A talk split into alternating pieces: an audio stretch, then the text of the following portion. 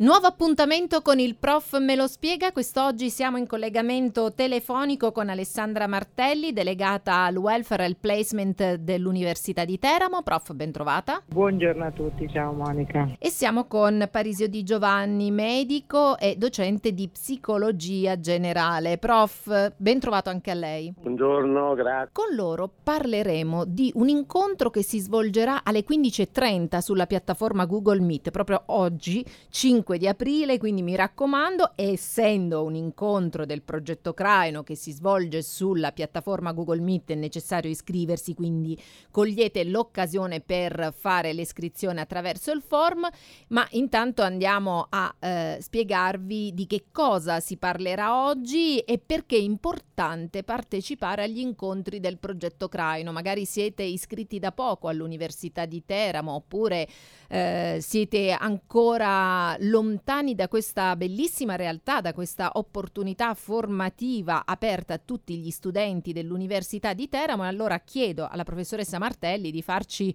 brevemente un po' da cicerone, di guidarci all'interno di questo progetto che ormai insomma da diverso tempo accompagna i nostri studenti nel loro percorso formativo. Sì, grazie Monica. Crain ormai che appunto significa creatività, è un progetto formativo che sono diversi anni che ormai è presente nel nostro Ateneo ed è trasversale a tutti i corsi di laurea e ha l'obiettivo di puntare l'attenzione su quelle che sono le competenze. La competenza sappiamo che è una, mh, mm, qualcosa di multifattoriale, legata all'interazione di diversi elementi, è finalizzata a delle situazioni, è invisibile perché in quanto tale in realtà non esiste, esistono dei comportamenti osservabili. Quindi eh, all'interno proprio di, questo, di, di questa multidimensione eh, l'obiettivo è di portare nella, nel nostro percorso dei piccoli semi, a me piace chiamarli semi e non pillole perché pillola è molto farmacologico, invece il seme mi dà l'idea di qualcosa che germoglia, quindi qualcosa che è veramente una, un, un, primo approccio, ma che poi se approfondito può diventare ovviamente qualcosa di più grande, così da stimolare fondamentalmente stimolare delle domande. E qui oggi appunto eh, con Parisio Di Giovanni eh, parliar, parleremo di approccio scientifico che è una, una, un'abilità fondamentale ehm, addirittura proprio l'OMS l'ha definito un'abilità per la vita e quindi ecco che approfondiremo questo eh, argomento eh, perché in questo momento storico probabilmente ce n'è abbastanza bisogno. Ecco dunque già la professoressa ha anticipato il tema di quest'oggi, l'approccio scientifico, un'abilità per la vita. Professor Di Giovanni, ma davvero l'approccio scientifico ci può aiutare nella vita quotidiana? Eh, direi proprio di sì. Noi utilizziamo abitualmente eh, nella vita strumenti scientifici per risolvere problemi e prendere decisioni. Questo è eh, piuttosto evidente quando abbiamo un problema sanitario. La pandemia ci ha svegliato su questo, ci ha mostrato con evidenza questo, che noi dobbiamo passare attraverso la scienza per risolvere problemi sanitari, ma questo accade anche quando una persona si ammala e bisogna ad esempio scegliere tra trattamenti diversi con effetti diversi, con efficacia ed effetti collaterali diversi. E lì eh, c'è lo strumento scientifico, ma utilizziamo lo strumento scientifico anche semplicemente quando eh, scegliamo un, un computer o un altro, una dieta o l'altra. E mm, sarebbe bene utilizzarlo anche nelle vicende della vita, se per esempio abbiamo un problema educativo con, con i figli, se abbiamo un uh, problema di vita di coppia, comunque ci ricorriamo. Siamo abituati a pensare che eh, la scienza riguarda gli esperti e che se io ho un problema in cui devo usare uno strumento scientifico, mi rivolgo all'esperto. Le cose però non sono così semplici perché se io non ho un approccio scientifico, io non riesco neppure a comprendere quello che l'esperto mi può suggerire né a dialogare con l'esperto e quindi divento dipendente. Non so se la mia risposta cosa che invece oggi sarebbe meglio che non ci fosse, che ci fosse una eh, certa capacità di gestire le proprie faccende, che poi è il concetto che dalla seconda metà del Novecento eh, si è sviluppato e che di solito va sotto il nome di empowerment, essere capaci di gestire le proprie faccende. Prof, un po' come a dire che siamo abituati a rispondere un po' di pancia e quindi a lasciarci influenzare da quella sensazione che abbiamo, da quello che noi chiamiamo sesto senso e quant'altro, mentre bisognerebbe analizzare in maniera obiettiva, come farebbe uno scienziato, le questioni per poter un attimo anche guardare ehm, da un altro punto di vista e poter scegliere nel migliore dei modi.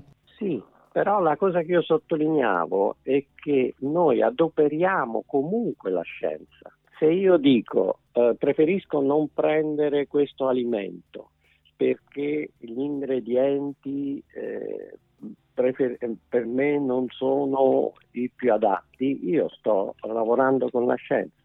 Noi la usiamo continuamente Ora, se utilizziamo uno strumento scientifico, conoscenze scientifiche, dobbiamo a- avere un approccio scientifico.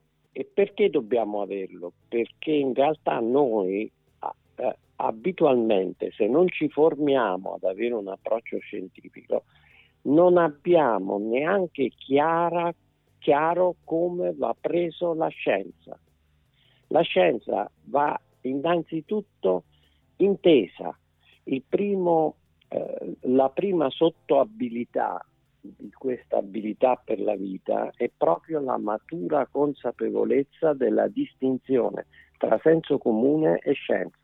Quando lei dice di pancia, sta dicendo che spesso noi utilizziamo il senso comune senza confrontarci con la scienza in una eh, problema che invece si affronta con lo strumento scientifico e non abbiamo chiara la consapevolezza di che cos'è il senso comune e di che cos'è la scienza, cosa che va sviluppata. Non so se... Certo, certo, prof.